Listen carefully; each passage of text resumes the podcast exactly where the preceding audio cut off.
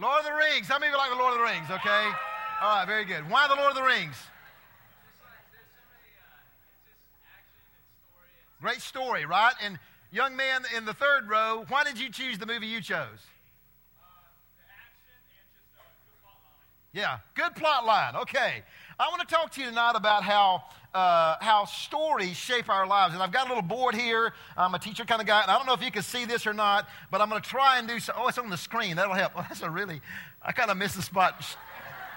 My daughter, my daughter, I took my daughter and her boyfriend to dinner. They were coming, but he had a terrible headache and blah, blah, blah. But anyway, um, I asked her if I did a good job cutting my hair. She said, Daddy, you missed the spot. She calls my hairdo a cul-de-sac.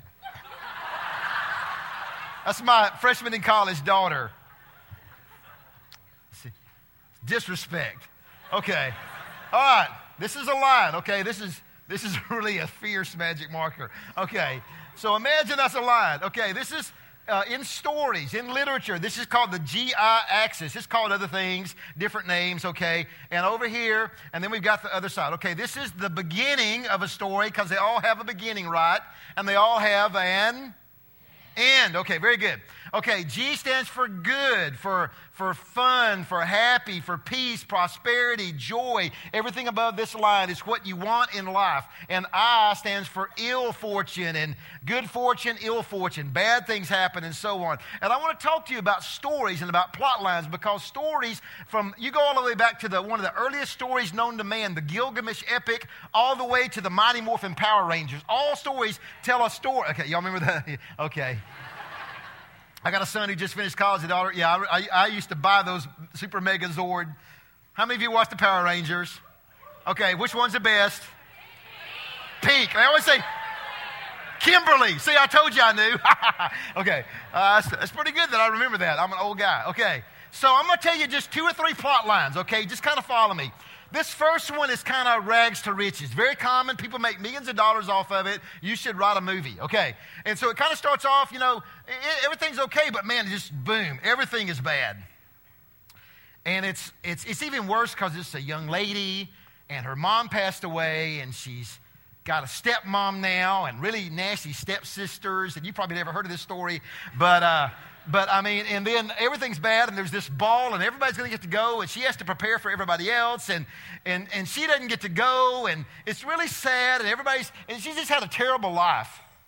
And then the fairy godmother comes along and she gets a dress and she gets makeup and a hairdo and she gets a chariot that came from a pumpkin and she gets to meet the prince. And I mean, everything is fantastic. I mean, all of a sudden, all this ill will and everything, it's all of a sudden really great and she's having a great time. But then something happens. The clock strikes midnight and it's down, down, down, down, down. It's really sad, really tragic.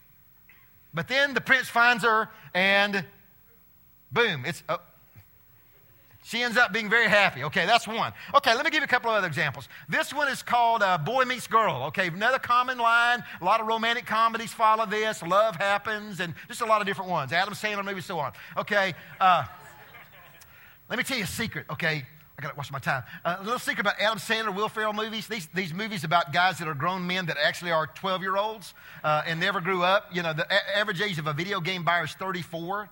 That's pathetic. Uh, but uh, anyway, those guys at the last five minutes, they always figure it out, make the right decision, and get the girl. In the real world, those guys are losers, man. Uh, it's not going to happen that way.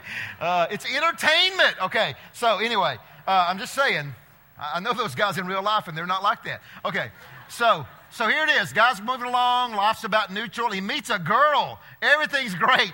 They have this relationship, and then, yeah.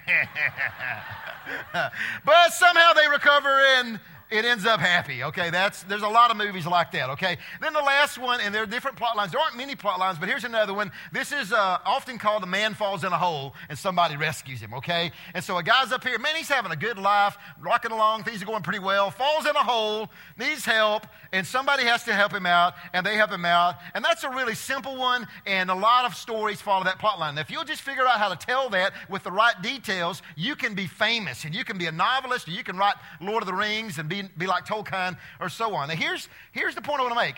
All these movies are kind of similar. I mean, you've got uh, Dorothy is in Kansas with Toto. Everybody's happy. and uh, Frodo is in the Shire and just, you know, in, in, uh, eating apples or whatever. And everything's peaceful in Gotham City. And, you know, in the Power Rangers, they're just sitting around drinking the milkshake and the little thing. And, uh, and then something happens. Something always happens, doesn't it? Always happens. And you even live that way. I know this is too good. Something's going to go wrong. You almost expect that, right? This is too good to be true, uh, and so on. We'll talk about why that is in a minute. And then, then something comes up. You know, the Joker walks in and spoils the party, okay? Uh, how many of you saw The Dark Knight? Fantastic movie. I took my daughter on her first mission trip. We were in Bangkok, Thailand, and watched it in, that, in, a, in a theater that was just like nothing I've ever seen in the States. And, uh, but when the Joker came in with the switchblade and kind of spoils the party, or the Wicked Witch shows up, or, um, you know, you have those really weird things in the leotards that can't act very good in the Power Rangers. And uh, anyway, all that, something bad happens, is what I'm saying, okay? And then what happens? It's morphing time, right? And they all come together and they unite, and it's a whole thing about community and all these underlying messages. But the whole point is they are the rescuers, okay? Uh, or Dorothy pours water on the witch, or Batman returns, or Frodo finally gets that blasted ring where it's supposed to go after nine hours for crying out loud. Would you just please take that ring? That's what I'm thinking. Uh, okay. Uh, but you know, there's something different there's something different about taking a poster with Frodo and a few characters and just a little caption that says, This is the story of the Lord of the Rings, and getting the epic of the story. Here's the point We've taken the greatest message ever known, the greatest story known to man, the gospel, that God would create a world, and though it's broken by sin, Jesus would come and die and rise from the dead to rescue us and offer us a restoration for eternity. And we've turned that into a little snapshot and just give it as little as we can, as briefly as we can to people, instead of understanding the greatness of this story. I want you to turn to Luke 24. And I want you to see something Jesus says. And Jesus is making a point that often in the Western church we miss. It's not that we get the gospel wrong, it's just that we don't get the gospel in its context in the scripture right. The, the Bible is 66 books, but it's not 66 stories. It's one great story, one wonderful narrative or, meta narrative. And, and just like these stories have plot lines, and the reason the Lord of the Rings is such an epic and uh, the Narnia so- series is such such an epic is because they tell the story well, but they follow similar plot lines, and there's the same kind of a, a message that happens over and over again. And Jesus is going to talk about that in Luke 24. He's come from the Father, He's come and been born of a virgin, He's lived a sinless life, He's died on the cross, He's risen from the dead. And now he's speaking to his disciples in Luke 24, verse 44. It says, And he said to them, These are my words that I said to you. I spoke to you while I was with you. Now, notice what he says that everything about me, everything written about me in the law of Moses, in the prophets, and the Psalms must be fulfilled. In other words, he said everything in the Hebrew scriptures, everything in the Old Testament, which was their Bible, the New Testament hadn't been written yet. So he says, when you go back and you look at the scriptures from Moses and Genesis all the way through the prophets, Everything is fulfilled in me. And he opened their minds to understand the scriptures. And he said to them, Thus it is written. What is it written in that passage, in those scriptures, in Moses, in the law, in the prophets, in the Psalms, the writings, and so on? This is what is written that the Christ, the Messiah, would suffer and on the third day rise from the dead, and that repentance and forgiveness of sins should be proclaimed in his name to all nations, beginning at Jerusalem you are witnesses of these things. I want you to think about stories tonight. And I want you to think, I want to show you on the slide, uh, for example, you all know uh, Little Red Riding Hood, uh, the, the, uh, the Blind Side. That's another movie that's a pretty cool movie. Novels. Uh, how many of you read Kill a Mockingbird in high school or read it in college? And these novels and these stories, they have a plot line and they, they have a beginning and the end. And you know what's amazing about all these stories, whether it's a Wizard of Oz or those stories, they start out pretty nice or even happy and something goes dark and then there's a rescue and it always ends how? And they all lived. Yeah. Why is that?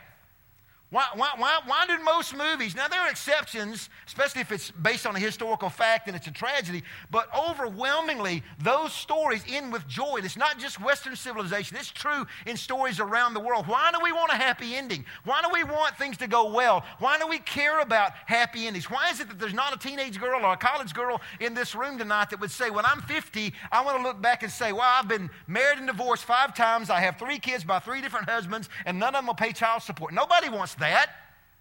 There's not a guy in here who wants to be 50 and say, wow, I'm in death row. You're not aiming for that. That's not, whatever you're aiming for, that's not it, okay? We want a happy ending to our lives. And I want you to see Jesus is in a, in a statement here summarizing the message of Scripture. You see something similar in 1 Corinthians 15 when Paul says, I delivered you of first importance the gospel. Gospel means good news, the good news that comes in Christ that we heard testimony of a little bit earlier by Tyler. Was it Tyler? Uh, and so I'm, I'm an old guy, I'm senile, not good with names. Um, but anyway, uh, so, so in 1 Corinthians 15, Paul said, I, I, I, gave to you what is of first importance that Christ died for our sins, was buried, and rose from the dead the third day. Well, I just misquoted that. That's not exactly what he said. He said that Christ died for our sins according to the scriptures, that he was buried and that he rose from the dead according to the scriptures. Because here's what's happened in a lot of churches it's not intentional. But what we've done is we've taken the Word of God that is about one great redemptive message from Genesis to maps about the message of God, the mission of God, and we've, we've turned a lot of the Bible stories into moralistic kind of, like I call it Aesop's fables approach to the Bible. You know, David beat Goliath, so you can beat your enemies. You having a hard time? That professor's mean to you? Professors are never mean. Surely not. Uh, okay, this, anyway, uh, some are. Okay, um, creep. But, um, yeah, I've, I've, had those. I've been that guy. But, but you know, instead of saying, okay, I'm having a hard time, and uh, David beat Goliath so I can, that's kind of not the full point of David's story. Or Joseph forgave his brothers when they abused him and victimized him, and so therefore, on that basis, you forgive others. So I should forgive others because I have a moral example. No, we should forgive others because God in Christ has forgiven us. And Joseph is a simple Old Testament picture pointing to the one day uh, related to the Exodus and forgiveness that one day will be beautifully seen in the cross of Christ. And so I, I want you to think for just a few moments, and I talked about this a little bit when I was with you last year, uh, but I want you to think about the greatness of the gospel. I call this widescreen. We typically think of the gospel snapshot. Jesus died for our sins, He was our substitute for sin, He rose from the dead so that we could have life in His name, and that is the gospel. But it's so much bigger than that. And I think sometimes what we do when we shrink the gospel is we then make it part of our spiritual lives and we become practicing okay, which like we have many gods. Jesus is God of my church life and He's God of my campus crusade life. But you know, my friends are the God of my relational life, and my money's the God of my economic life, and my circumstances are the God of my emotional life. And so we, it's like we have this compartmentalized life because we've been taught the gospels for salvation, for you to get to heaven, and then the rest of your life as a Christian, you kind of get better. No, I need the gospel today. Matter of fact, we don't have time to look there, but if you go to Acts chapter 4, you read in chapter 4, at the end of that passage, the first time the church is threatened, they're, they're told not to speak in the name, they're being persecuted, they begin to pray, and the first thing they do in that prayer is they preach the gospel to themselves. They say, Lord, you're God. You created everything. There's been this fall, and this wicked Gentiles are raging against you, and yet you predetermined to redeem us through Christ. And they, so one of the things we do as believers is just rehearse the gospel and remind ourselves of the impact the gospel makes in our lives. So I want to take a moment and just unpack the, what, what Jesus is saying in the law of Moses, the prophets, the Psalms, all through the scripture. The, what, what some call the grand narrative or the great meta narrative of scripture. It starts with creation. Doesn't Genesis start with creation, right? I think I did this last year, but let's do this again. Uh, let's say the first verse in the Bible. Say it with me. In the beginning, right? In the beginning, God. In the beginning, God created. In the beginning, God created the heavens, and the, we're going to do the whole Bible. It's going to take seven years. And, no, I'm just kidding. We're not going to do that. Okay. The beginning of the Bible starts with God and creation. By the way, the Gospel of John, which we give to people to tell them to read that, to know how to be a Christian, it starts with God and creation. By the way, the book of Romans, which we use the Roman road plan of salvation and start in Romans 3, we kind of jump over something important. Romans starts with Romans 1, verse 20 says, For even your invisible attributes demonstrate who you are, so we're without excuse. It starts with creation. So here's something I start. Now, I, I teach evangelism. And I teach people, this is, this is, this is the deal. I teach people how to tell the greatest news in the world, and they pay me. My job's better than yours. Uh, and I get to travel all over the world and write books and have friends and a few enemies, and it's really awesome. And uh, it's really cool. But anyway, um, so here's, here's the thing. For years, I've, you know, I've shared the gospel, seen people come to Christ. But about three years ago, I began to realize, you know, America is now the fourth largest unsaved nation on the earth. There are more people who don't know Christ in our country than any country in the world except for three, and maybe even two. And so you know that on this campus. It's not like 90% of students at NC State are radical, fanatical followers of Jesus, right? Same thing in the public schools, same thing in most subdivisions, most apartment complexes, government. Basically, any institution in America overwhelmingly is not believers, okay? We live in a non Christian world. And so, uh, to under, help people understand that, people you talk to on campus, they don't have a biblical mind, okay? They don't have that biblical background. And so, we have to help understand the story. I'll give an example. I got some puzzles up here. How many of you put together puzzles before? Anybody done that? Okay, I've got a thousand piece puzzle with a cat. It has to be my wife's. Okay.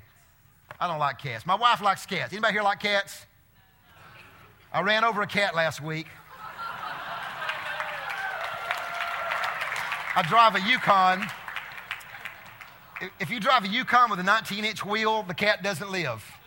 I, I, killed it. I had to drive through three yards and over a fence, but I finally got him. I, am just kidding. I didn't. I'm just kidding about that. I just, no, don't tell my wife. Um, I love her. I love her, so we have two cats. Satan and Beelzebub. That's what I call them. Um, what's the first thing you put together with a puzzle?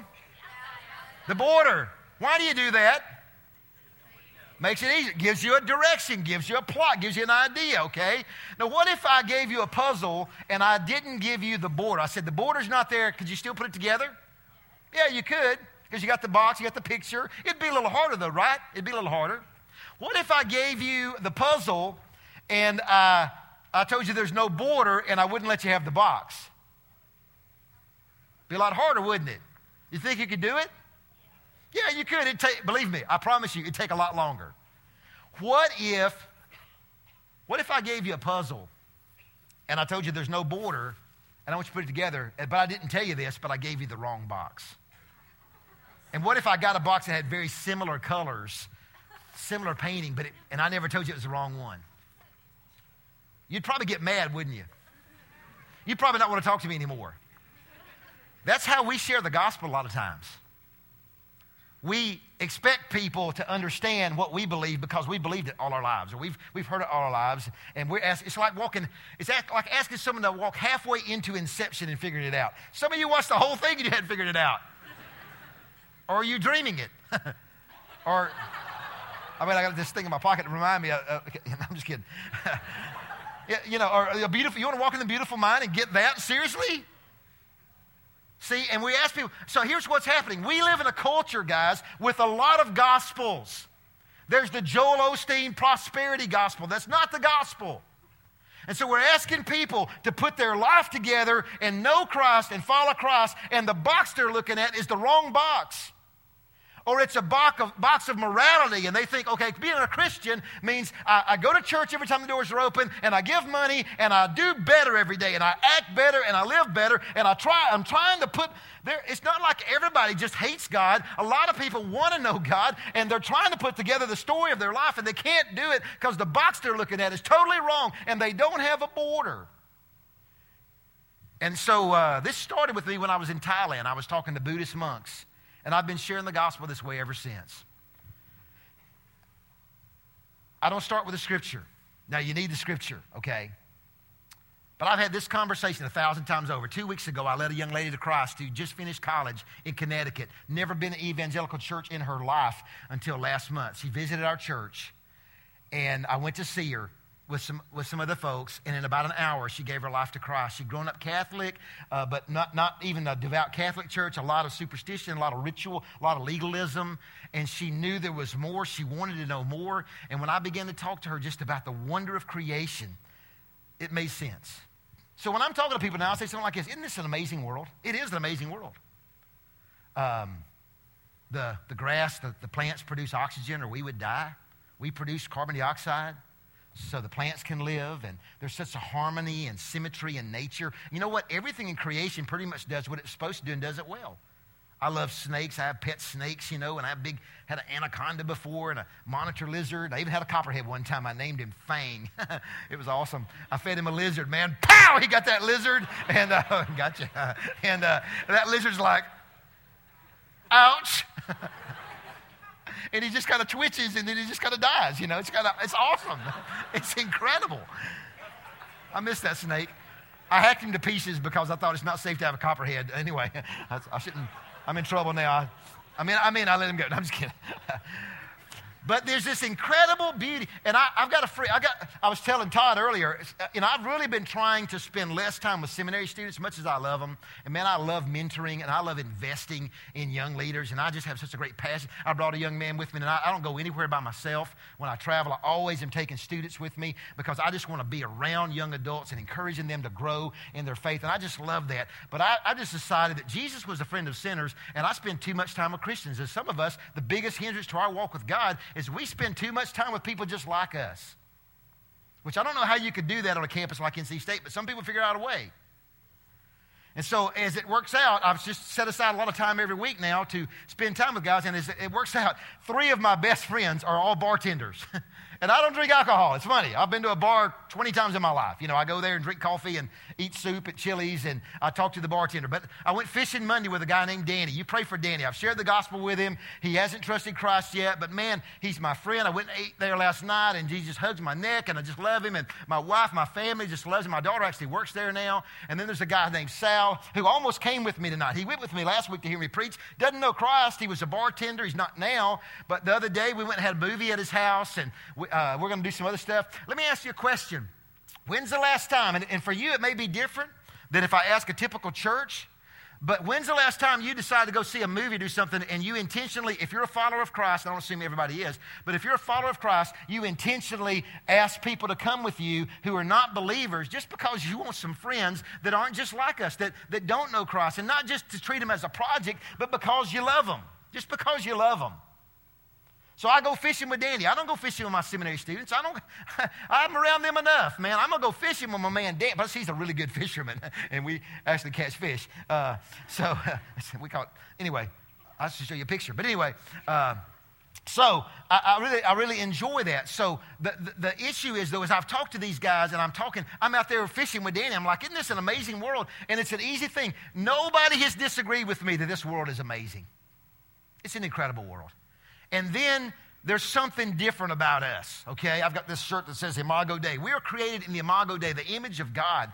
And, and there's something different about man, okay? Yeah, chimpanzees in nature kind of like us, but they're not nearly as much like us as you think they are, okay? So a chimpanzee, I've got a friend, he's a professional animal expert. He has taught chimpanzees in movies to ride a skateboard. And he said that same chimpanzee, a month later, you give him that skateboard, he doesn't start riding it, he breaks it to pieces, okay? Because uh, he only in a controlled environment. Okay, so a chimpanzee can do crude things. A chimpanzee is not going to create a MacBook.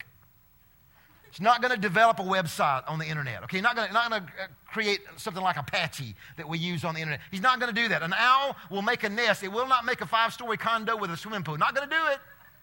So you take an owl with incredible owl eyesight and you put it on one end of Carter Finley and you hold a Bible on the other end. Can the owl, owl has incredible eyesight. Can the owl read that? No, owls can't read. gotcha. But if he could read, he could read that. But he's never going to be able to read that. He's an owl. Okay, I'm blind, got bifocals, old dude, 52 years old. And so if, if I'm standing here on the other end of Carter Finley, if you hold up a Bible, can I read it? Yes. and the reason I can is because I have a complex brain and I have enough sense to go find a telescope and I can get the telescope or binoculars. An owl's not going to figure that out. See, there's something different about us intellectually. There's something different about us rationally. Next time someone on campus goes, Well, if you're a Christian, what about the problem of evil? Ask them this Well, why do you even care? Your dog didn't care.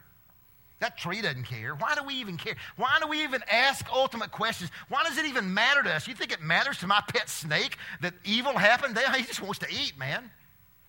Like to eat you if he got a chance.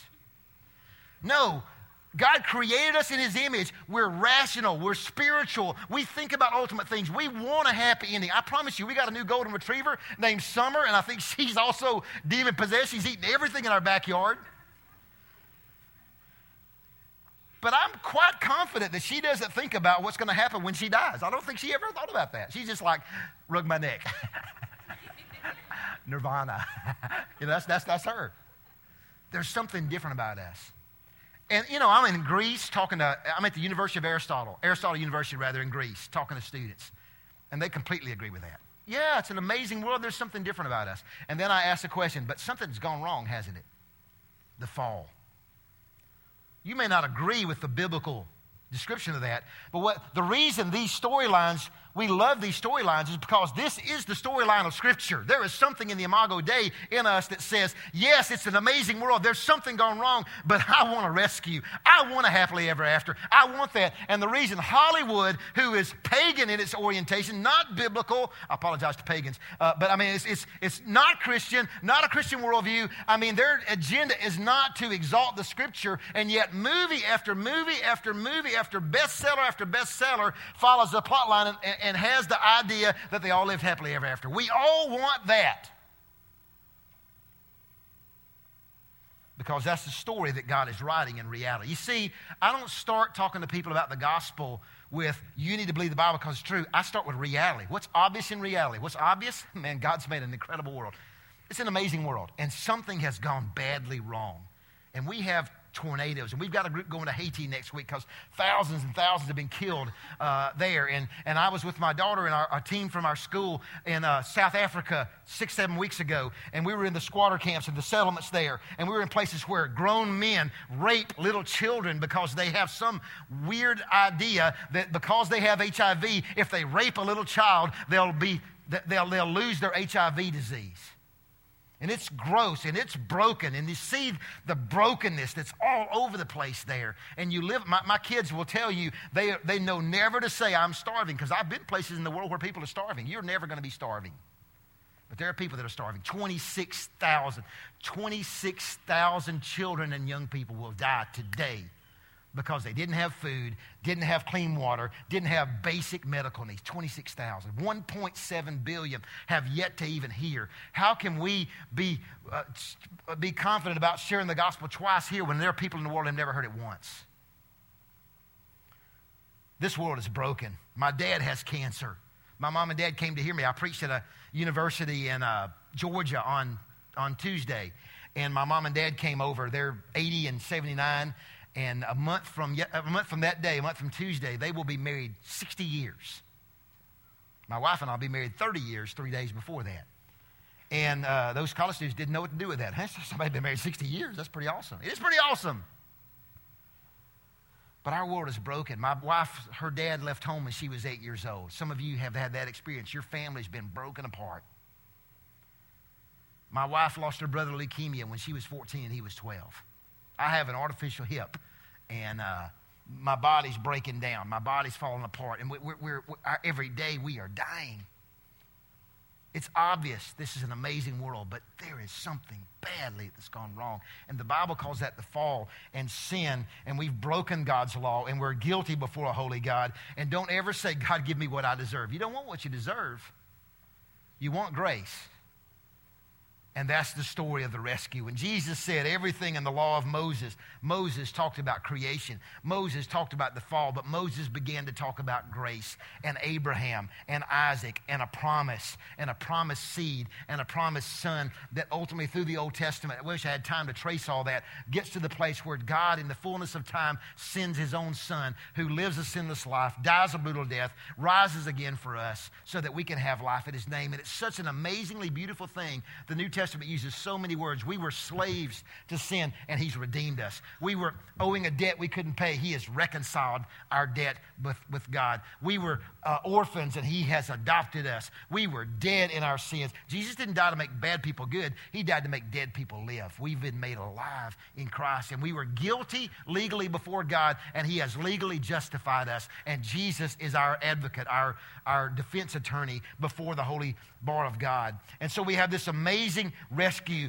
that comes through Christ and leads to a beautiful promise of restoration. When I trusted Christ when I was 11 years old, I've never been the same. Never gotten over it, never recovered. Not perfect, still not perfect, knucklehead. I have, a, I have the genome of knuckleheadedness, okay? I am a guy, okay? Guys are just naturally jerks, okay, guys? You, you don't have to admit it, the girls will say amen. We just are, okay? And girls have a tendency to be drama queens, so get off me. so uh, leave me alone. but if you're a guy and you're a drama queen, that's doubly bad. You know, girls join hands and go to the bathroom together. Guys, if you join hands and go to the bathroom together, I'm going to come after you with a stick. Uh, that's just not right. So, you know, there's the difference. But, but God at the moment of conversion, he began a work of restoration. And so, as a follower of Christ, what do you do? You try to get better. No, every day you understand the gospel more in its depth, in its greatness, and you confront the idols in your life with the gospel. And so, you confront them. And so, you don't think about marriage from a worldly perspective. Well, it's a good option if you want to do that, or it's an institution, you better preserve it. No, it's a covenant, it's a demonstration of the gospel. It's a beautiful picture. So, the Bible says, guys, in Ephesians 5 25, 5 Husbands, love your wives as Christ loved the church and gave himself. Why? How do we have it? You want to have a great hus- husband, ladies? You find a husband that loves you like Christ loved the church and gave himself for it. You find a guy whose life is hidden in the gospel, and you'll discover a guy who forgives more and who serves more and who sacrifices more because that's what Christ did for us. You see, the gospel is what shapes, that's what shaped my parents' marriage for 60 years. My dad, simple guy, not deep theologically, high school graduate, but he understood understands the gospel's effect in his relationship to his wife and has modeled that for my brother and I our entire lives. And we've tried to model that for our children because there's so much brokenness because of the fall. So we have this beautiful picture of restoration, and ultimately Christ will return. And the Bible says there'll be a new heaven and a new earth. And please get out of these images of, you know, these middle-aged paintings of little fat babies in diapers with wings and playing a harp on a cloud. I don't want to do that for a thousand years or a million. If I don't want no, no, no. Heaven is a city. It's a beautiful place. It's a civilization where God Himself is the light, and we're in the very presence of God. And eye has not seen, nor has ear heard, nor has entered in the mind of man the things that God has prepared for those who love Him. We can't. I mean, streets of gold is the best we can do because we're stuck with language. So much greater than that. This world is not your home, guys. Don't try to spend your life making everything work out just right. This world is broken. I've told my kids their whole lives life is not fair, but God's good. This world is broken.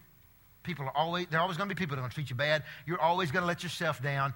God is the consistent one. And He has a promise of restoration in the hope in the life to come that He's given us through Christ. And so that's why I talked to people like Allie, who trusted Christ a couple of weeks ago. That's why we saw people in brokenness in Africa give their life to Christ. That's why even this weekend at retreat, as I just had students sharing with each other the wonder of God's creation and the fall and the rescue and restoration, students are leading each other to Christ, practicing, just talking about the gospel, because there is a hunger among so many to know uh, what, what is the picture that we give people. See, when we begin to give them the border, that Scripture talks about that God's created a world, it's broken. Jesus came. See, Jesus didn't come to get you to church or to get you to crusade on Thursday nights. He didn't come to get you to be more moral. Those are byproducts, those are results. Yes, I'm in church a ton. I've been in four states in the last four days. I love being with the people of God, but that's a byproduct of my salvation. It's not a cause. And so the focus of Jesus is not to get you to church, boy, to get you to act better, girl. He came to fix what is broken. Ultimately, everything in creation, the Bible says in Romans 8, creation is groaning for the day of redemption. But in your life, the brokenness in your life because of sin, some things even beyond your control because of your family and other things, your health you can't control, those things, God came through Christ to fix what was broken. So don't just tell people just to follow Jesus so you can be better. Follow Jesus because God is writing an amazing story, and we're trying to take pencil leads and write our own stories, and we're not writing very good stories and they're not turning out too well. And if we would just let God, through Christ, write our story that He intended for us, we would suddenly see the reason He created us. I asked the students, I, I, I teach uh, in our church, I'm, I'm head over what we call our young professionals, which is early 20s to early 30s. Young pros, we call them.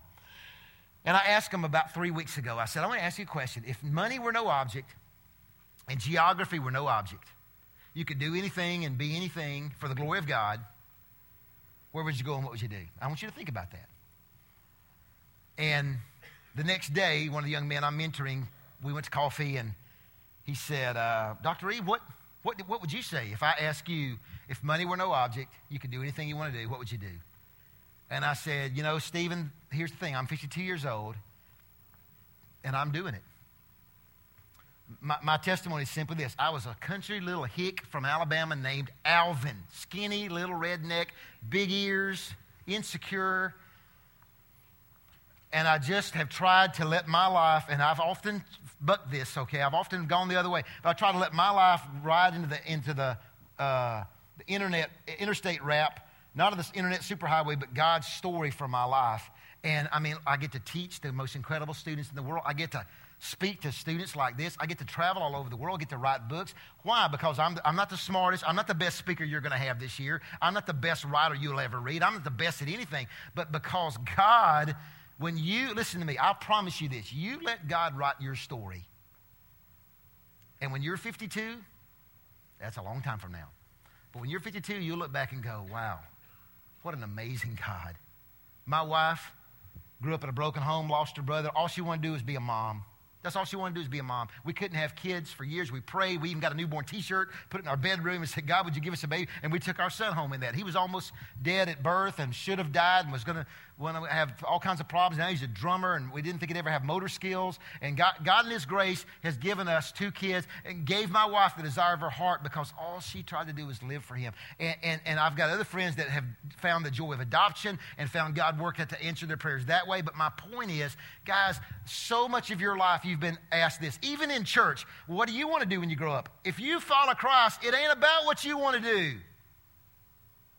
It's about what has God created you to be a part of in his story. How has he gifted you? What passion? And so I want you to look then again, real quickly, at verse 47. The message of God is this great and glorious, amazing gospel. And then there's the mission of God that repentance and forgiveness of sins will be proclaimed in his name to all the nations, beginning in Jerusalem. How many of you have been called to the nations as a Christian? Raise your hand. Okay, everybody raise your hand. That's the right answer. Every Great Commission passage talks about the nations. Had a guy ask me at a conference the other day I was speaking at, why do we have all this talk about the nations? America needs the gospel too. I said, yeah, America needs the gospel too. The reason we talk about reaching the nations is because Jesus did every gospel at the end. Go to the nations. Go to the nations, the uttermost parts of the earth. I was, in, I was at the Cape of Good Hope two months ago, six weeks ago.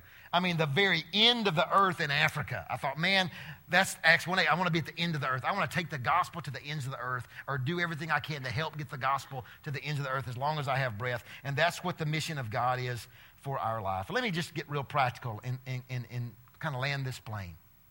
Because, you know, this is big picture, you know, beautiful, wonderful gospel. And I, I'm sure that some of you tonight here have never trusted Christ, you've heard a testimony tonight, maybe you've heard about it, maybe you know about it, maybe you have more questions, you want to talk to some of us after, I, I want you to do that. God is a big God. He can take your questions. If you're honest, the more honest you are with God, the more real He'll be to you. But you got to be honest. But you can ask God honest questions. But let me make this really personal. And let me talk to you about how you, as an individual, can live this out in the lives of others. Some of you are going to know this story I'm going to tell because it's a pretty well, matter of fact, it's a movement that started with one person and is actually spread around the world now. It's such a big deal that our daughter, when she was 15, asked us if she could have a tattoo. And we said, uh, let's talk about when you're 18. Forgot all about it. She turned 18 this spring. that evening at supper. Remember what you said? oh, snap. Oh, yeah, we did. Okay, so, okay, we said, you're an adult. You can, if, you know, I mean, are you going to do like a, you know, uh, you know, let's, let's not get in a hurry when you're 18. Uh, she said, it's okay, Dad. I can't afford that. That's, that's right. You're paying for it. But she, she got a little, and I'll explain more about that uh, in a minute. There's a guy named Jamie. He lived in Florida. He's a believer. And he was out in California and was watching the taping of a music video, MTV music video. And the guy directing was Joaquin Phoenix. Y'all know Joaquin Phoenix from Walk the Line or uh, Gladiator, the, the, the Emperor and Gladiator. And he's really an intense guy, and he's directing this film, and he's got a Sharpie, and every time he has an idea or he says cut, he, he kind of writes something on his arm. And Jamie's like, man, that's weird. This guy's writing everything on his arm, and his arm looks like an NBA player, you know, just all these tattoos, like, and, and he washed them off at the end of the day. And Jamie thought, that's pretty cool. And he went back to Florida, and he was having a really tough day, and he thought, man, this, this is an awful day. You ever have days? And, and he remember what Phoenix did. He got a Sharpie, and he just wrote the word love, just to remind him as he's going through the day, you know, man, God loves me. It's okay. It's a tough day, but God, God loves me. Right after that, he met a young lady named Renee. And so this is Renee's story. He said, When I meet her, cocaine is fresh in her system. She hasn't slept in 36 hours and won't for another 24. Her life is a blur of coke, pot, pills, and alcohol. But she agreed to meet us and let us pray for her. And we asked her to come with us to leave this broken night. And she says, No, nah, I'm going to rehab. I'm not ready for you spiritual people. It's too great a change. And so he said, We pray and we say good night. It's hard, hard to leave her. Renee has known great pain, haunted dreams as a child, the near constant presence of evil ever since. She has felt the touch of awful naked men, battled depression and addiction, and attempted suicide. Her arms remember razor blades, 50 scars that speak of self inflicted wounds. The night before she goes to the rehab, she takes a razor blade and cuts, carves the F word up her arm. And they find her the next morning. She goes to rehab and they see her bloody arm and they won't take her. They said, You're too great a risk. And so they put her out on the street. And so Jamie and his friends find her. And, and, and until they get her in uh, rehab the next Monday, this is what he says We become her hospital, and the possibility of healing fills our living room with life. It is unspoken, and there are only a few of us, but we will be her church, the body of Christ coming alive to meet her needs to write love on her arms. How many of you are familiar with that? To write love on her arms. Love is the movement. This is where that started. It started with one person, uh, and now has rescued lots of people from depression, suicide, cutting, uh, and so on. Well, he, he goes on to talk about Sunday night, his church, and after the service, we gather at our house to pray for Renee, and we're encouraging her. And she she takes me to the garage to her stuff, and she gives me something, and she gives me her razor blade. She said, This is the one I used to line cocaine and to cut my arm five nights ago. And she said, Tonight's going to be the hardest night of my life, and I really don't need this razor blade. I hold it carefully, thank her, and instantly know that this moment, this gift will stay with me. It hits me to wonder that if, if this great feeling is what Christ knows when we surrender our broken hearts and we trade death for life. And then he says this, and I'll be done. This is kind of a formula, if you will. You, you want to live out this gospel on this campus at NC State throughout your life, here's a good place to start. Take a broken girl and treat her like a famous princess. Give her the best seats in the house. Tell her something true when all she's known are lies. Tell her God loves her. Tell her about forgiveness, the possibility of freedom. Tell her she was made to dance in white dresses. These things are true my daughter, if you knew her, is such a radiant lover of the gospel. And she has a friend right now that's a lot like her and just is investing in her. I, I want to encourage you if you know Christ, enjoy your fellowship, enjoy hanging out with your Christian friends, but find a Renee.